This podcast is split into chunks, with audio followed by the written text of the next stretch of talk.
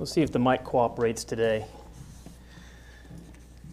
Well, if you look at the topic here, I'm going to talk a little bit about marriage, specifically responsibility of the husband.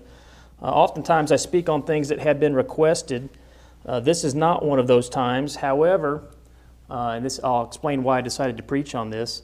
Uh, as I began to study this topic, uh, there was a request a few weeks ago, and so I'm going to incorporate uh, a little bit of that request into this. Now, we are going to talk a little bit about the responsibility of the husband.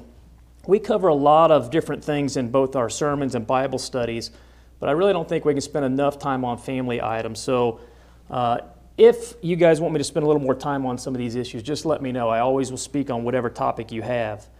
Uh, and as I always mention, through the door on the right hand side, you can get an outline.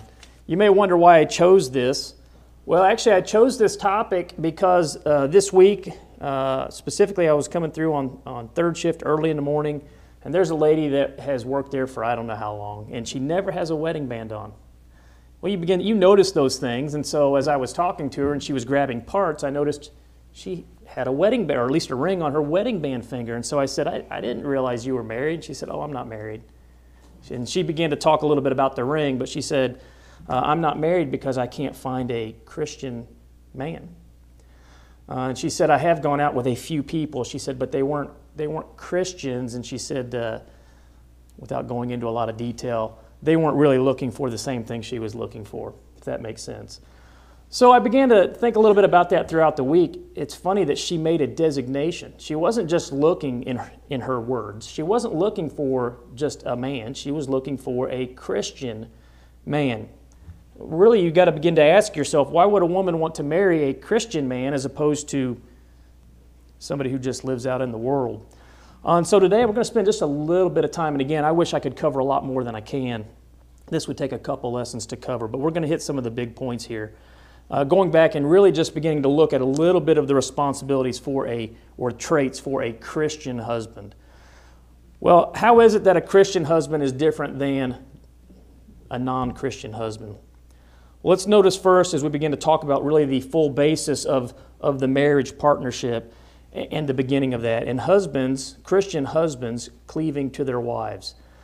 Uh, marriage has always had the intent for husbands to cling, uh, to cling or to cleave to their wives. Now, go on over to Genesis 2, verse 18. We'll notice here that word cleave and really what it means, but it's been that way since the very beginning. We go back to uh, the account with Adam and Eve. Genesis 2:18 and the Lord God said, "It is not good that the man should be alone. I will make him an helpmeet for him." Now, if you slide down just a couple verses there to verse 21, we then have the helpmeet. And the Lord God ca- caused a deep sleep to fall upon Adam, and he slept, and he took one of his ribs and closed up the flesh instead thereof, and the rib which the Lord God had taken from man made he a woman and brought her unto the man. And Adam said, This is now bone of my bones and flesh of my flesh. She shall be called woman, because she was taken out of man. And therefore shall a man leave his father and his mother, and shall cleave unto his wife, and they shall be one flesh. Well, what exactly does it mean to cleave to a wife? I would say that for many of us who are here that are married, we didn't understand this at all we did not we didn't comprehend or understand not completely or fully the idea of cleaving. You go back in this Hebrew word here, and I can't do the Hebrew guttural type of sound, but the name here or the word here is is dalbak. It means to adhere or to glue, to follow closely after, to stick, to join together. And so as you begin to look at this idea between the husband and wife, you see that close, intimate relationship you have between two. And Jesus literally quotes from Moses. Let's go on over to Matthew chapter 19. And Jesus, as he quotes from Moses, again refers back to this, this oneness, this cleaving that you have taking place as he answers a question. And again, this question is so important for the world today. Notice what he says there, starting in Matthew 19, uh, verse 3. The Pharisees also came unto him, tempting him, and saying unto him, Is it lawful for a man to put away his wife for every cause? And he answered and said unto them, Have ye not read that he which made them at the beginning made them male and female? And said, For this cause shall man leave father and mother, and shall cleave to his wife, and they twain shall be one flesh. And wherefore they are no more twain, but one flesh. What therefore God hath joined together, let not man put asunder. So Christian husbands are to, in essence, really be inseparable from their wives. They are to have this, this relationship that is so intermingled. I was having a conversation this week about uh, people who travel, specifically men who travel. Uh, and I, I, had told somebody, I said, I could never do that job. I couldn't be, I couldn't be gone from my house for long periods of time. You begin to talk about this close relationship that you have here, and Jesus, as he's answering them, the, the original question was, Can I put away my wife for every cause? Jesus, as he talks about this idea between the husband cleaving to the wife, gives them the answer, and the answer is, is no. No, the husband can't put her away for any cause. The husband and the wife are to be bonded together so inseparably that worldliness and the things that happen in the world, the consequences, the struggles, the temptations, none of that comes in and would draw the husband away from the wife. Now, there is an exception. We'll touch on that just briefly today, but that's, that is not the intent of the sermon, really. But we begin to talk about the husband and how he has this, this interaction with his wife and that they are so joined together that, that he cleaves to her. Guys, this isn't a common trait amongst the world. And, if you begin to look at a lot of people, a lot of relationships, marriage relationships, those outside of the church, well, even inside the church, unfortunately, you'll find a number of problems within those marriages. And sometimes, not always, sometimes it's because the husband doesn't cleave to his spouse. Sometimes it's the spouse not cleaving back to her husband. But for a husband to truly cleave to his wife, he has to strive. I mean, th- there's going to be a lot of work, and I think partially, as I stated, we didn't, for those of us who are married, we didn't truly get this. You really can't. There's certain things you really just can't fully comprehend, at least not at that point. And you guys know the common mindset today. The common mindset is not the idea of cleaving and, and making it through no matter what it is. The common mindset is, is if this doesn't work out, I'll just, I'll just divorce her and I'll try over, right? That, that's very common in the atmosphere that I work in my secular job. People constantly have that type of, well, I'll just divorce him. You know, I'll, I'll find somebody that meets my needs. I went back and looked up the numbers. They varied from site to site, but roughly the, the divorce rate was list, listed somewhere between 42 and 45%, some places as high as 50. The majority said 42 to 45, and then if you take in where people have actually separated from their spouse but didn't get divorced but remained separated, the actual rate of a marriage either ending in divorce or total separation was somewhere right around 50%. It's not very good odds. Uh, I know we, we're nowhere near that here. Nowhere, nowhere near that. And probably maybe I should spend more time on marriage and responsibility and part, the, the, the marriage partners and so forth so we, we ensure that that doesn't happen. But in the world, for the most part, roughly about 50% of people end up getting divorced. We'll touch on that here for just a second too, but certainly this is contrary to what God had in plan from the very beginning. Listen to Matthew 5:32. But I say unto you that whosoever shall put away his wife, saving for the cause of fornication, causeth her to commit adultery, and whosoever shall marry her that is divorced committeth adultery. The intent was for the spouses to remain together. He does give this one exclusion, and uh, it's for the cause of adultery or fornication, uh, intimate relations with somebody that's not your spouse. That's not the general mindset today. For the most part, the idea is, is you know, if, if it's not working out, we'll just start over. Notice what Paul actually teaches over in Romans chapter 7, verses 2 through 3. And here we see the permanency of marriage. For the woman which hath had an, which hath an husband is bound by the law to her husband, so long as he liveth. But if the husband be dead, she is loosed from the law of her husband. So then, if while her husband liveth, she be married to another man, she shall be called an adulteress. But if her husband be dead, she is free from the law, so that she is no adulteress, though she be married to another man. Well, that, that used to be the common mindset amongst marriages. Matter of fact, if you go back and, and, and even still today in most of the marriage ceremonies, what do we normally say? Till death do us part, right? That's the design, that's the intent. It always has been. The marriage bond is supposed to be the closest a human relationship that exists uh, and really is only to be severed by death. And we mentioned, uh, you know, a coworker that I work with. I think he was, he's been married 40 some years, and his wife passed away this week. I think she was only 67.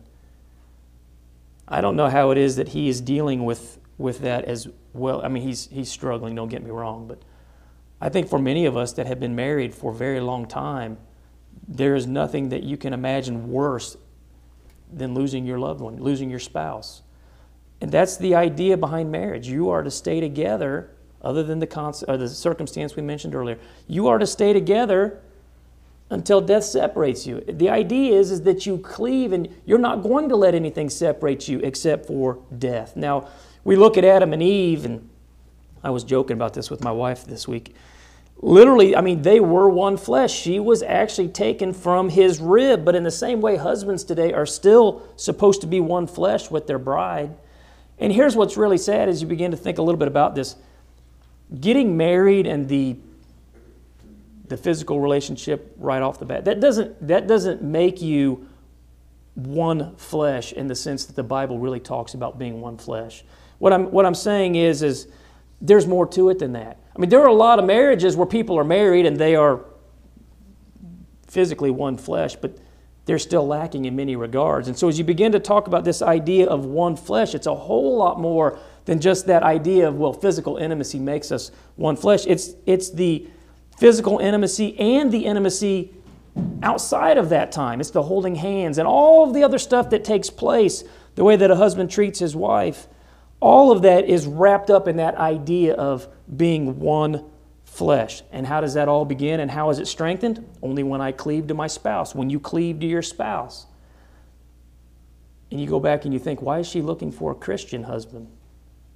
A lot of husbands don't cleave to their spouses like we see there. You guys ever notice the emphasis placed on the husband to cleave and to lead and all of those things? If I was if I was a lady, I would want a husband that's going to give me that sense of security and comfort. All those things that I need. That's totally different today, guys, than what we oftentimes find in the world. If we want to have a marriage that's going to withstand all the trials and the junk that happens in this world around us, we have to cleave and strive for this this marriage bond that exists. And it's so strong that the only thing that's going to take it, take it away, stop it, is literally death. Death itself.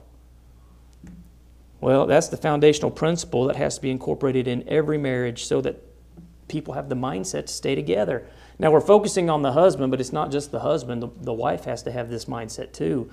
But you have to start right there. I think when, any, when anybody's considering, especially for our ladies here that are not married, you're looking for a husband to marry. What are you looking for? You want a husband, a godly man who you know when he says he does, he is. He's, he's, not, he's not going somewhere else. He's going to stay. I can see why she wants a Christian husband. Well, what exactly does that mean as far as the cleaving and what else is involved? Well, then we have to begin to talk about the way that a husband loves his wife. Modern culture doesn't understand this. You talk about the word love, and the word we use in the English language doesn't even come close to encompassing the love we find described within our scriptures. Let's go on over to Ephesians 5. Now, we could look at a lot of passages. As I told you earlier, I really wish we could spend a lot more time on this than we can today. Listen to Ephesians 5, starting in verse 25. Husbands, love your wives, even as Christ also loved the church and gave himself for it. That's the type of love you're supposed to have for your wife that he might sanctify and cleanse it with the washing of water by the word, that he might present it to himself a glorious church, not having spot or wrinkle or any such thing, but that it should be holy and without blemish. And so ought men to love their wives as their own bodies. He that loveth his wife loveth himself.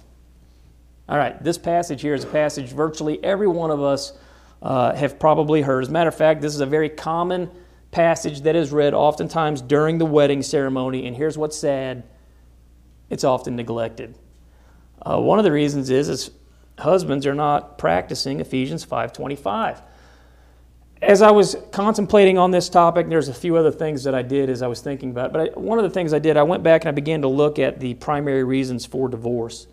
And I'm not going to focus in great deal on them, but I do want to mention what they are because they are going to affect both of us as husbands and wives. Here are the top 10 reasons that people get divorced. And much of this is because of husbands, and really also wives, not carrying out the type of love described here in Ephesians chapter 5. Number one reason for divorce infidelity. I don't think we need to spend much time on that. That is somebody who is having an intimate relationship with somebody who is not their spouse. Uh, and clearly, as we already pointed out, there was an exclusion in Matthew 19, verses 1 through 9. I'm not going to go back and deal with it. We have covered that so many times. But that's the number one reason. Number two, money issues. Primarily, uh, it, it's one person actually spending more money or being, uh, being uh, mis- misuseful or misusing their money. Matter of fact, I had a lady at work, she divorced her husband just recently, told, and I asked her why. That was the reason why. She said, I'm here working every day, and he spends the money quicker than I can make it, so I just divorced him.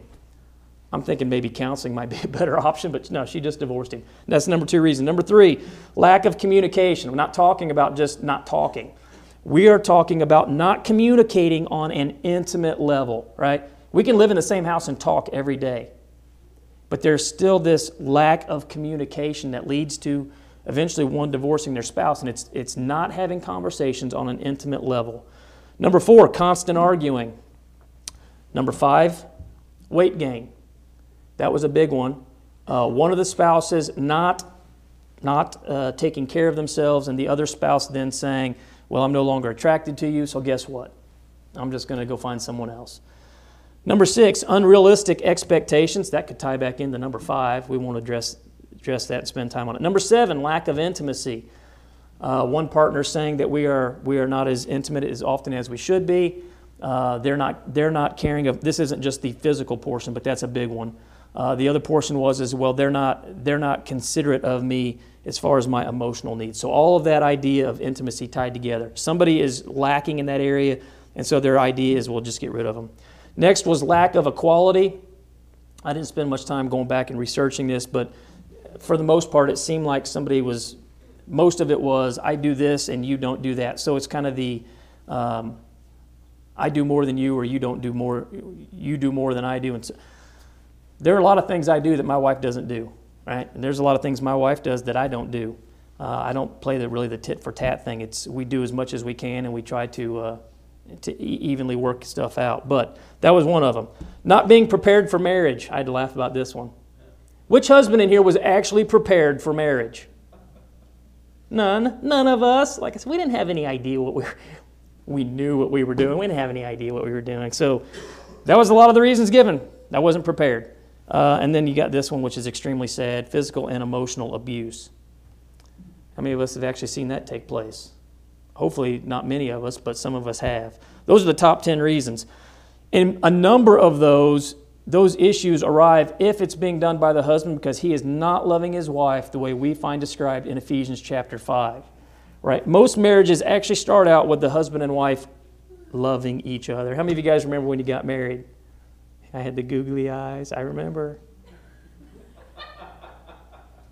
But that type of love was not the type of love we're talking about here. They're totally different. You guys know what I'm talking about.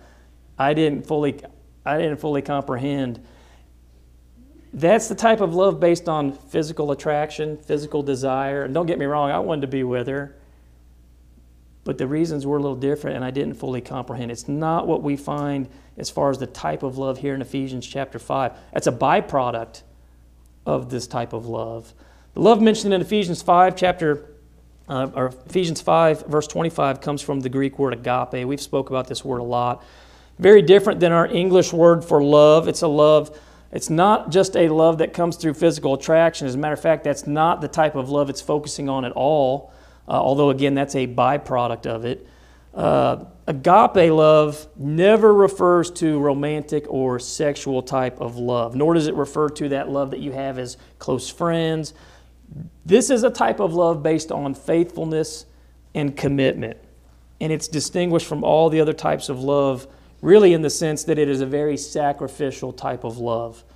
It's really the foundation that leads to to the romantic side of love. And it's really the foundational type of love that keeps your marriage as strong as it can be in all areas.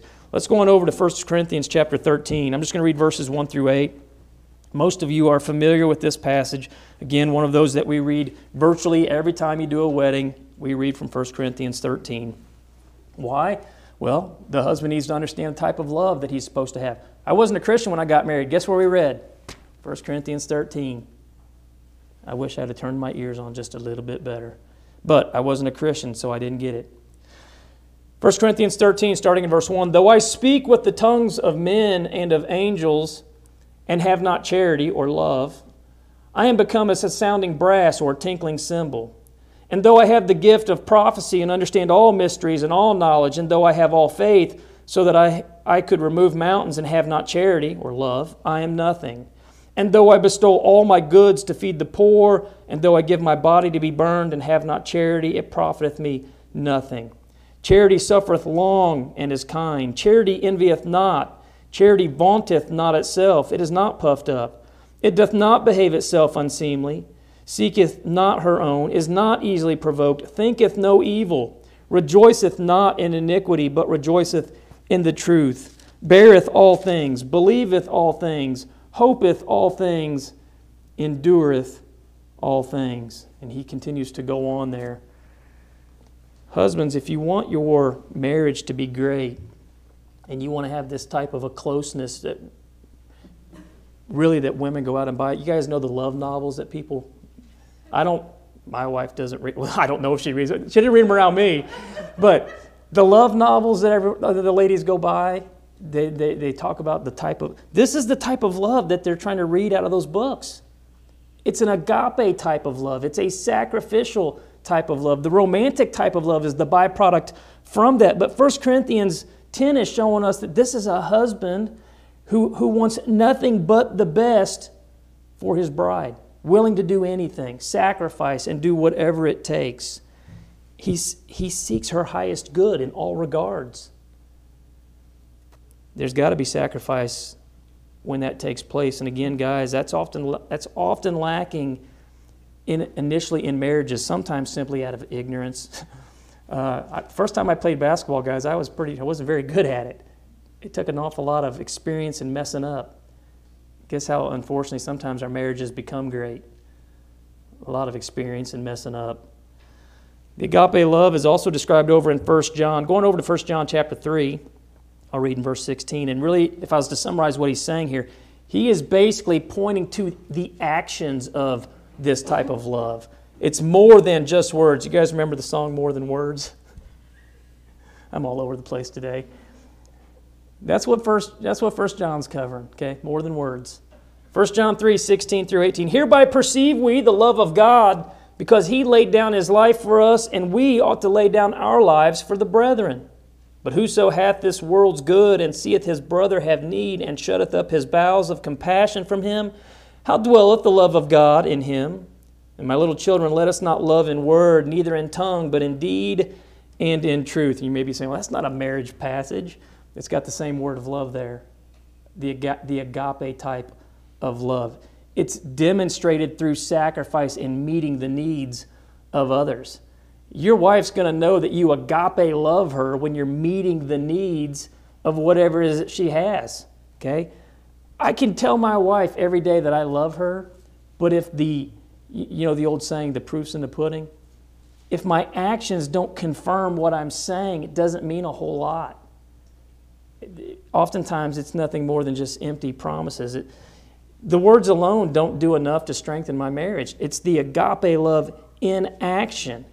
And so, if we'll, if we'll love our spouses in that, in that way, that sacrificial demonstration not, not only are our marriages going to work, they're going to be successful. I'm not going to have to worry about a number of the worldly consequences coming in and, and splitting that cleaving that we have because we're not going to allow the world to come in and to do that. Next, we'll talk a little bit about husbands knowing their wives, more than just the biblical sense of knowing. because again that's a byproduct going over to 1 peter chapter 3 now there's so much we could have covered today guys that i literally have to limit it 1 peter chapter 3 verse 7 likewise ye husbands dwell with them according to knowledge giving honor unto the wife as unto the weaker vessel, and as being heirs together of the grace of life, that your prayers be not hindered. All of the instructions that we have in the Bible or that it gives us concerning how to make our marriages work are important, but this one here is especially important. Uh, husbands are to dwell with our wives according to knowledge. Let me ask you another question. How many husbands here have a little bit better knowledge about what their wife likes and doesn't like? Right? For the most part, when I come into my house after I've been out mowing the yard, my shoes are all nasty, dirty, I don't walk across the carpet anymore with dirty, nasty shoes on. You know why? Because I know what my wife likes and I know what she doesn't like. I've learned that over the years. There's a few other areas of knowledge that I have increased on, but that's just a, a simple example, right? I don't come in with greasy pants anymore and sit on the, on the chair and leave the big grease stain, or, but it goes a whole lot deeper than that. I have to have the knowledge that it talks about here. Why? Well, I have to dwell with her. There's a whole lot of verses I could have gone. There's a whole lot of verses in the Old Testament I could have gone as we talk about this, but the word dwelling here is a Greek word. It's showing a domestic association. We get what he's trying to say here. You, you got to live with her. My wife watches a lot of those crime shows where guys don't end up living with their wives real long. But he says it's not that you just have to live with her, you need to live with her with knowledge. Now, what's he talking about? Well, to dwell with my wife according to knowledge means that I am to know and to understand and to comprehend the nature and the duty and the honorableness of marriage. But not just that alone, I literally need to understand my wife. My wife, right? My wife is totally different than Jerry's wife and John's wife and Larry's wife. Our wives are all different, right? I have I don't know the things about Wendy that Jerry does and vice versa, but I know my wife. That's the type of knowledge that I have to have as, as I begin to look at this marriage based on love, where there's this cleaving taking place. Okay? It's very logical that I can't treat my wife the way she specifically needs and desires to be treated if I don't know the requirements one, the biblical requirements for, for marriage, and two, what it is that she wants and desires and needs. Let me give you a couple, a couple of examples. If one doesn't know the true nature of marriage and his wife's needs, he can't fully cleave, as taught back in Genesis chapter 2, verses 23 and 24. If one doesn't know his duties in marriage as a husband, he can't fulfill his obligation to love his wife as mandated in Ephesians 5, verse 25. If one doesn't understand the permanency of the marriage bond, what I mean is, is this isn't like you can just get, in, get into the marriage and then whenever you want, check out. Right? If he doesn't understand that, then he may not want to fulfill his obligation, as shown there in Matthew 19, really verses uh, 1, through, 1 through 9, right? He may not have that full understanding of marriage and the cleaving, and except for fornication. And so, if he doesn't understand that, he may think, I'll just do it, I'll just do it a different way. If one doesn't comprehend the honorableness of marriage and the marriage bed, he may not treat the marriage with the intimacy and the respect that's mandated in Hebrews 13:4. And we could go on and on and on. There are so many things that a husband needs to comprehend and to understand. And if he doesn't understand that, his marriage is going to suffer. Now, you may be saying, well, how in the world am I supposed to get all that knowledge? Well, uh, you know, it's interesting when I was taking my master's in counseling, there's an awful lot of books written out there on marriage. Tons of them. I've read quite a few of them. And here's what I have found many of those books do not have the answers for the relationship of marriage, which was designed and created by God. Some of them have helpful information, but some of them are completely wrong. So, if you want to have some idea about marriage, then you have to understand just as any other topic, you got to go to the Bible. Listen to 2 Timothy 2:15. Study to show thyself approved unto God, a workman that needeth not to be ashamed, rightly dividing the word of truth. We rightly divide the word of truth on all kinds of subjects. And one of those is marriage. And so, if you want to have good marriage, you need to go back and you need to study and know your Bible. Now, again, I don't need to just know what the Bible teaches on marriage because, again, also involved in this idea of dwelling with my wife, according to knowledge, is that I know my wife. To cleave, to cleave to my wife, I have to take time and effort to really know what it is that she wants, what she needs, what she dislikes, what makes her happy, what makes her sad, what makes her secure, what makes her insecure. All of those things, all tied together, allow me to be able to dwell with my wife and to have this strong marriage that I know is going to be able to get through whatever it is that the world is tempting us with or trying to come in and pull us apart. All right, husbands honoring their wives. I'm going to go ahead and stay here with 1 Peter 3, verse 7. Likewise, ye husbands, dwell with them according to knowledge, giving honor unto the wife as unto the weaker vessel, and as being heirs together of the grace of life, that your prayers be not hindered. I've had some people really push back when you begin to look at not just this passage, but some others.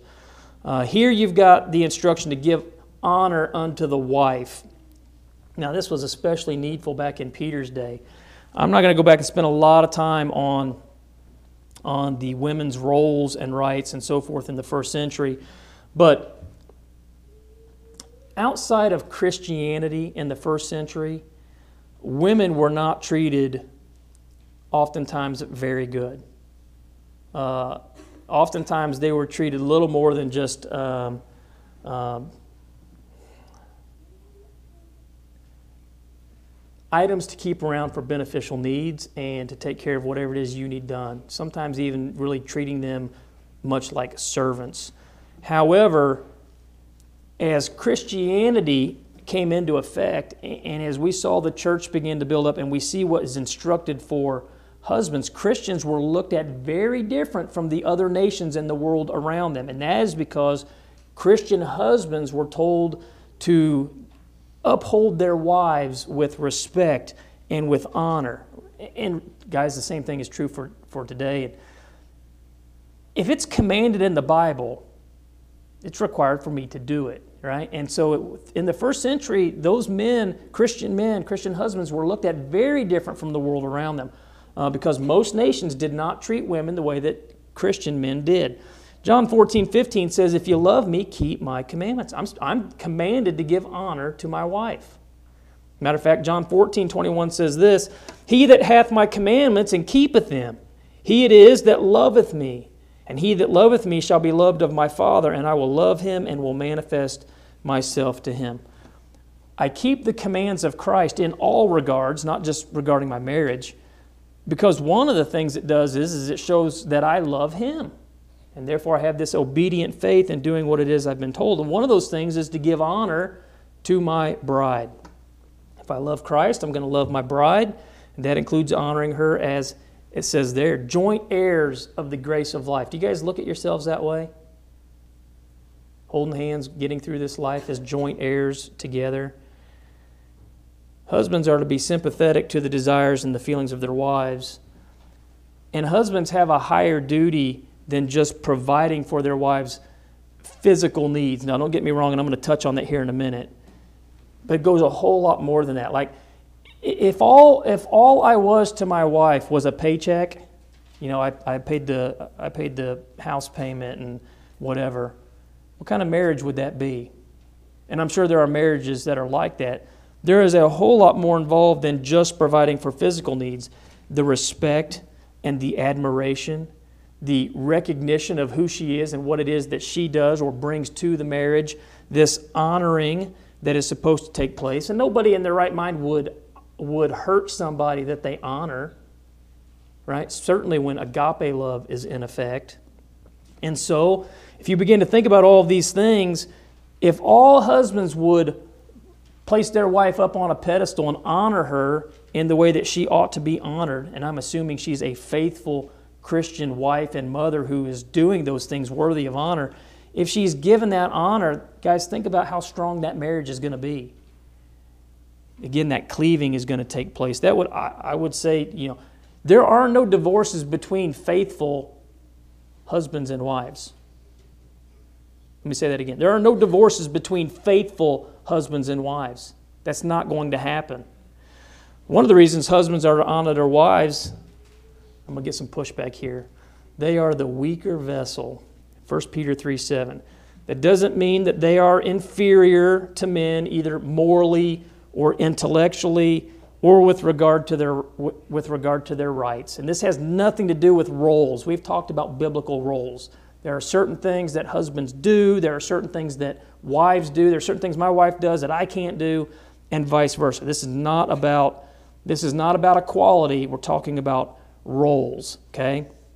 But as the weaker vessel, uh, as a common rule, women are, as a common rule, are more tender and delicate and usually very feminine, uh, and they're treated with admiration based on those qualities, right?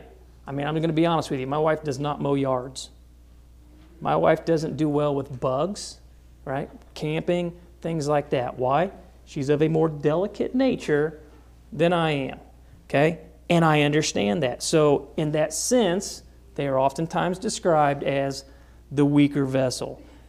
Knowing this, we treat our wives as such uh, with the special kindness and attention due them, giving them honor and respect. I don't expect my wife to go out and to you know, change my tire, change my oils, and do those types of things. That's not what she does. Uh, it, she's, in a sense, the weaker vessel. That's just not how it, how it works. And for most marriages, I'd say oftentimes that's how it works. There I can't speak for everyone's house. There are man things that get done at my house, and there are lady things that get done at my house. And sometimes, I mean, there's some of those things I can do, and some she could do, but we kind of have our own roles and how we carry stuff out, right? And for the most part, the heavier stuff and the harder stuff, physically demanding, I do. And that's really what we're talking about here.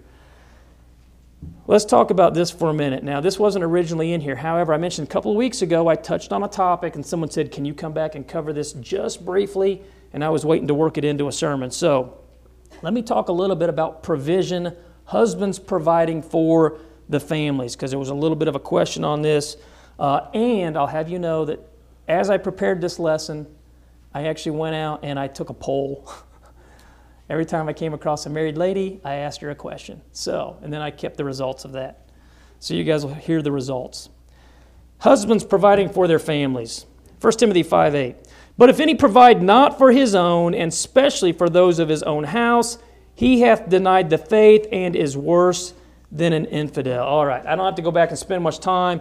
Husbands, without a doubt, are to be the head of the house. Ephesians 5:23, and we could look at a number of passages I don't need to do that. We've studied that a number of times. And part of this is providing for our families. Now, here's the question oftentimes, and you get some pushback what about working wives? Are you saying that it's sinful? I didn't say that. Now, we're talking about husbands being the providers. However, we have to realize we live in a society where, for a number of reasons, it is not uncommon for women to work outside of the home. Uh, and because of our society's attitude regarding uh, working women, uh, the high cost of living, and a number of other reasons which I'll touch on here for just a second, or in just a second. Sometimes there are circumstances where working is part of the solution for that household. What I mean is, is she, she may determine to work for a uh, period of time until um, something is worked out. She may work part time, she may work full time. We do have examples of women working in the Bible. I'm going to give a, a little clarity here, though. You've got Lydia, who was a seller of purple, Acts 16 14. We can go over and look at the virtuous wife there in Proverbs 31. Describes a very uh, busy wife who's providing and ensuring that her household is taken care of. There isn't anything in scriptures that says it's sinful for a woman to work, and there are a number of reasons she may have to. There are women who have had to go work or chose to go work because uh, they financially were struggling. There are women currently that work for reasons such as their husband has passed away. Um, they are they're involved in some other type of a work that helps bring income in for the household, same as we see here with Lydia. And there's a whole number of, of reasons. Either the husband cannot work. I had a lady one time say, My husband physically cannot work. He's on disability and I work. Are you saying that's sinful? I didn't say that. There are reasons where a woman may have to work. However, if a woman chooses to work, that does not mean she can neglect any of her other duties as a wife. The very fact that I go work a secular job also does not mean that I can neglect any of the other duties that are required for me as a father and a husband, right? So I still have to do those. And the same thing would be the case for any female that chooses to work. And yet, the design for the home was for the husband to be the leader, and it was for the husband to go out and to provide for the family.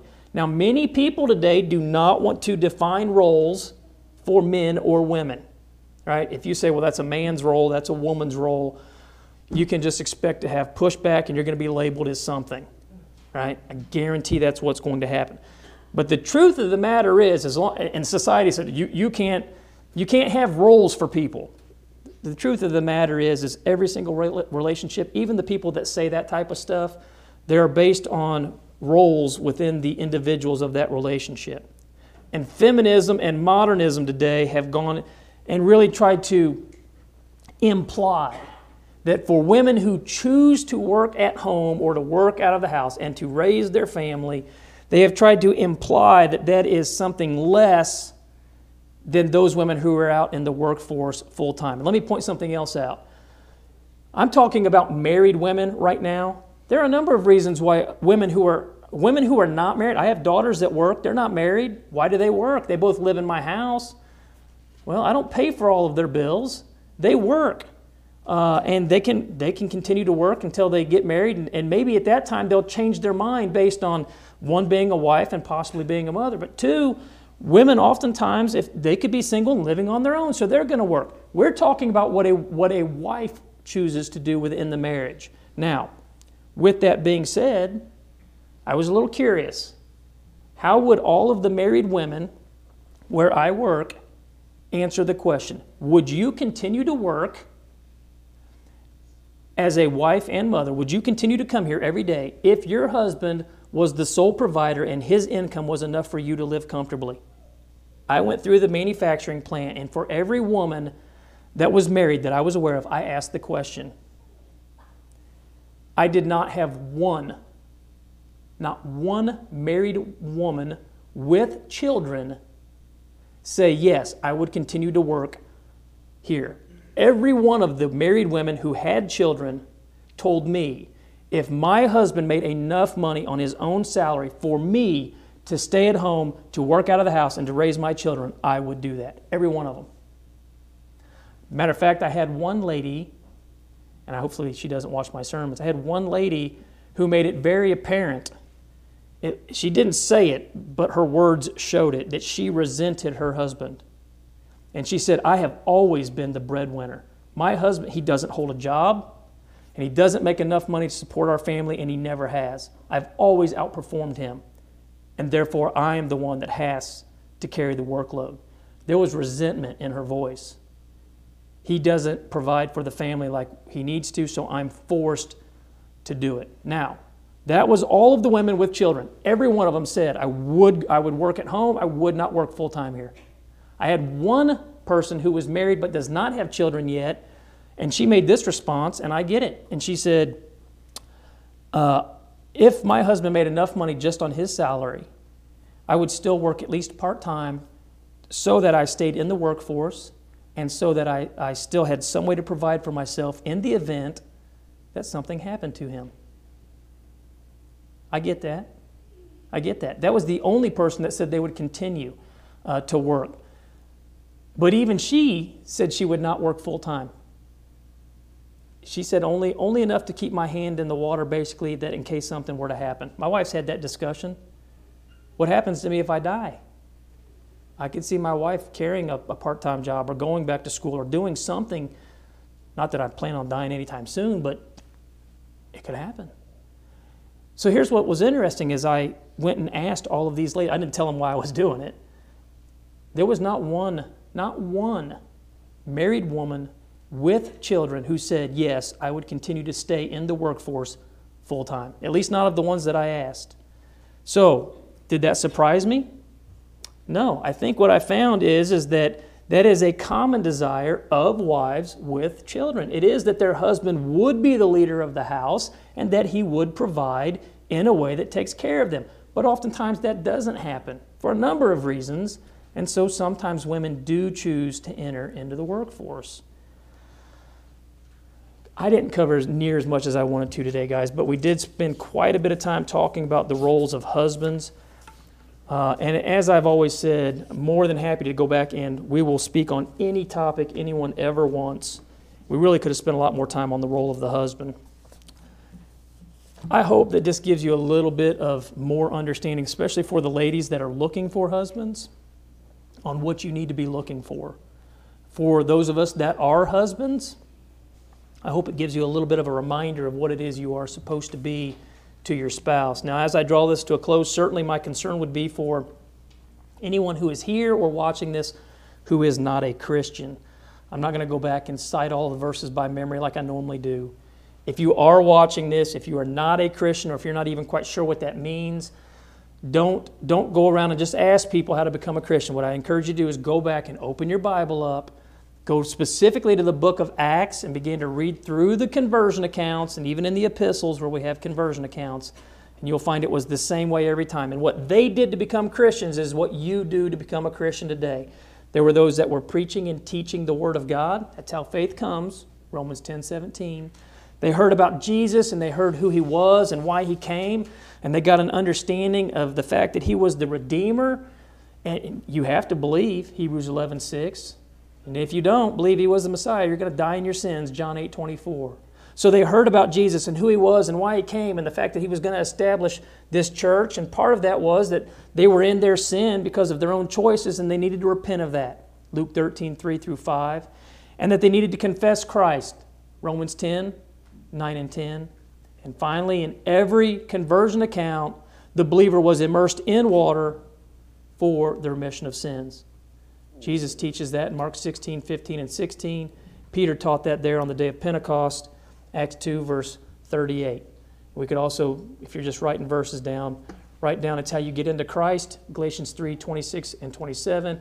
It is a burial in water, Romans 6, 3 and 4. It's how you come into contact with the blood and it does save you.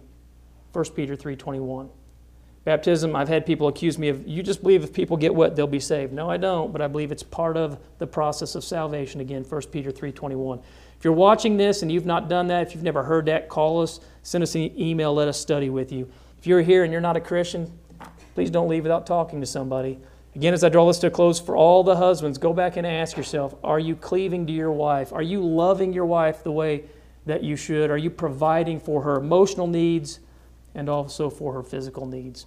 There's a way that I can help you in any way, or if we can pray for you on your behalf, you can come forward as we're led in a song of invitation.